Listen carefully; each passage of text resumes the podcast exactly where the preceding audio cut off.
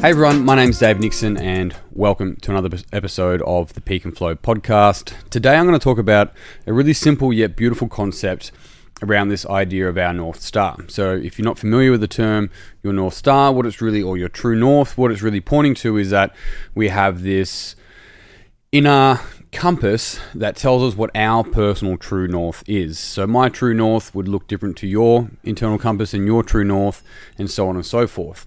And this is where, if we're able to stay uh, true to that our own personal true north, then we're walking to the beat of our own drum. We're being able to live the life that we're going to be living. This is the authenticity that a lot of people speak about, and so forth, which is great. What we're going to do today is offer a slight variation in how we perceive this from this idea of the, here's my statement, my belief, my mantra, my my mission from this static statement to something that is really beautifully dynamic unfolding and forever offering you something different yet is still guiding. And what we're going to be doing is moving from a statement to a question. So instead of a North Star belief, right? A North Star guiding statement or mission. We're going to move to a North Star question. Now, the reason why we're doing this is that what is important is that we're mindful and careful of the statements that become static. And so people end up living by these values, but the question worth considering is do they have those values? Or do those values have them? The reason why is because if the person is living in line with their values, that's great, but when did they set those values and when do we update them? Because the values that you are probably living with now, I'm assuming you probably had different values 10 years ago. When did they update? How did they update? Did you know you updated them or did things change and that you just started seeing things differently, but you're not really sure how you did that or how it happened to you, maybe? The key thing with this is that as we mature and grow up, it means that we're constantly waiting for all these other external events to occur for us to change how we end up seeing the world. We can flip that around and we can actually start changing our internal dialogue.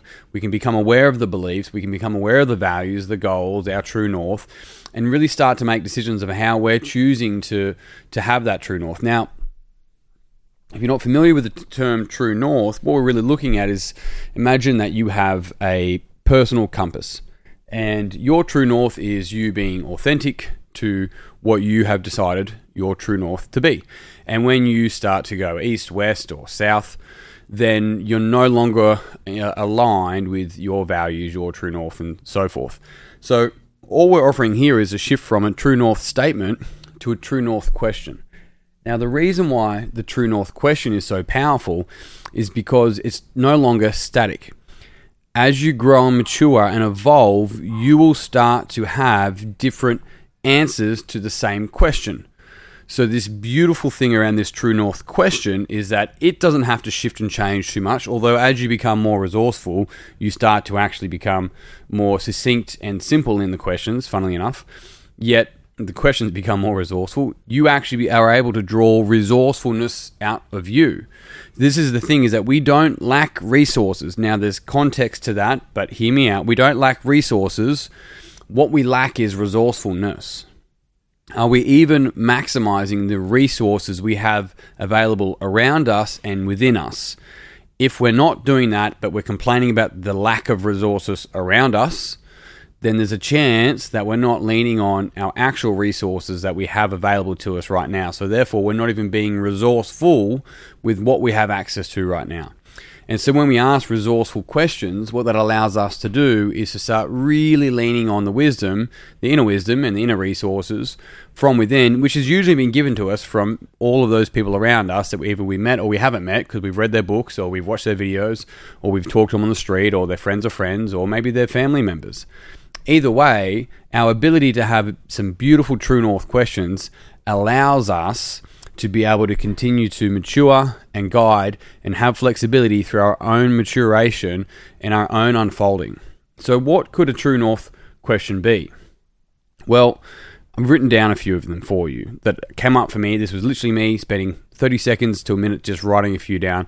I would highly encourage that you set some time aside, and it doesn't have to be that long, and write 1 to 30 on a sheet of paper and start writing down questions. Now, there is a really good podcast that Tim Ferriss did on the 17 questions that changed his life. You should listen to them. They're pretty powerful questions. On top of that, some other questions worth considering are what's called Cartesian questions. They're really, really beautiful and they're mind bending in a really weird way, but they're phenomenal. I would highly encourage you to look at both Tim Ferriss, 17 questions that changed his life, and the Cartesian questions. There's four of them. I'll have a couple of questions at the end of this for you too. But either way, this is what I came out with what am I not valuing? So what am I valuing, but what am I not valuing? This is the important of this is that it's allowing me to see from a different perspective what are the things that are actually uh, occurring and true around me that I'm not actually valuing. We can go further and go why am I not valuing that? But what am I not valuing? Instead of what am I valuing, the question is what am I overvaluing? An example of that for me recently, and I think I mentioned this in a previous podcast, that I overvalued relationships undervalued task. Now, that fundamentally shows up in my identity compass.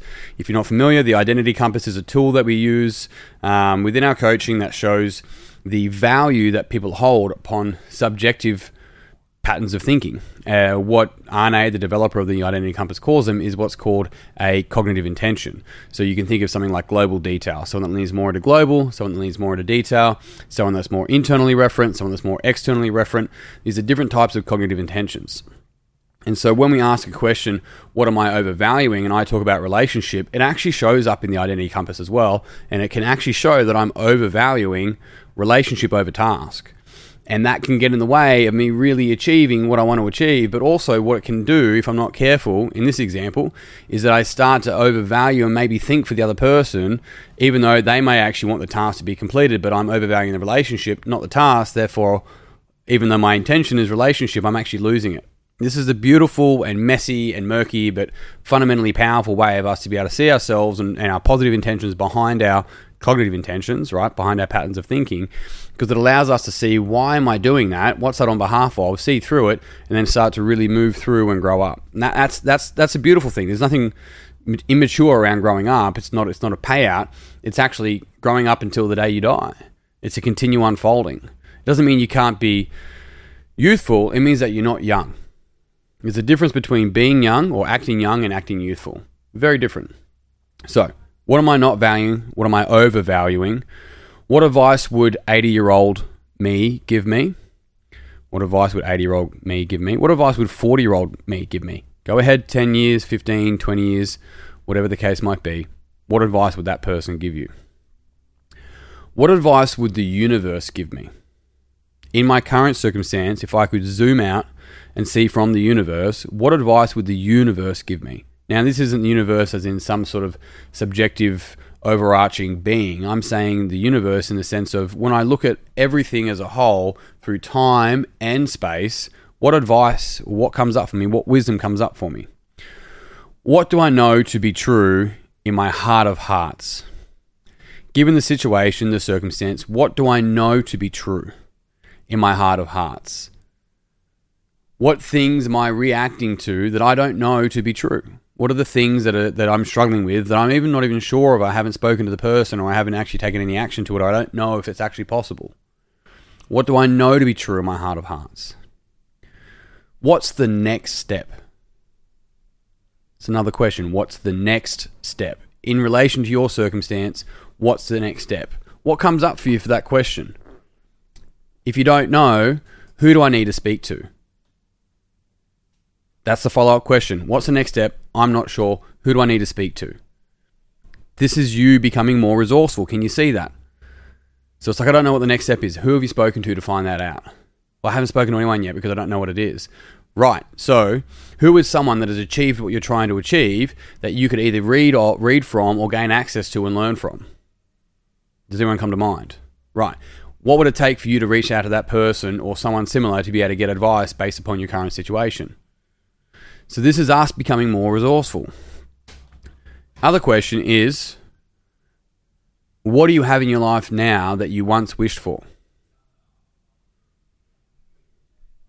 Another question What have you had in your life the whole time that you took for granted or you never counted?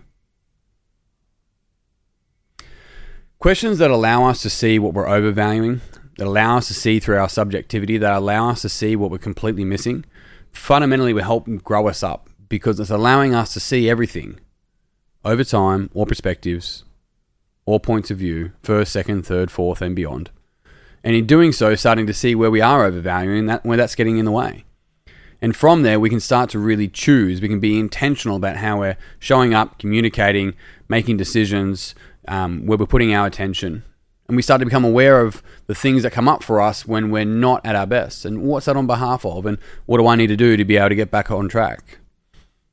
I'm no longer on my true north. What's that about? What am I afraid of?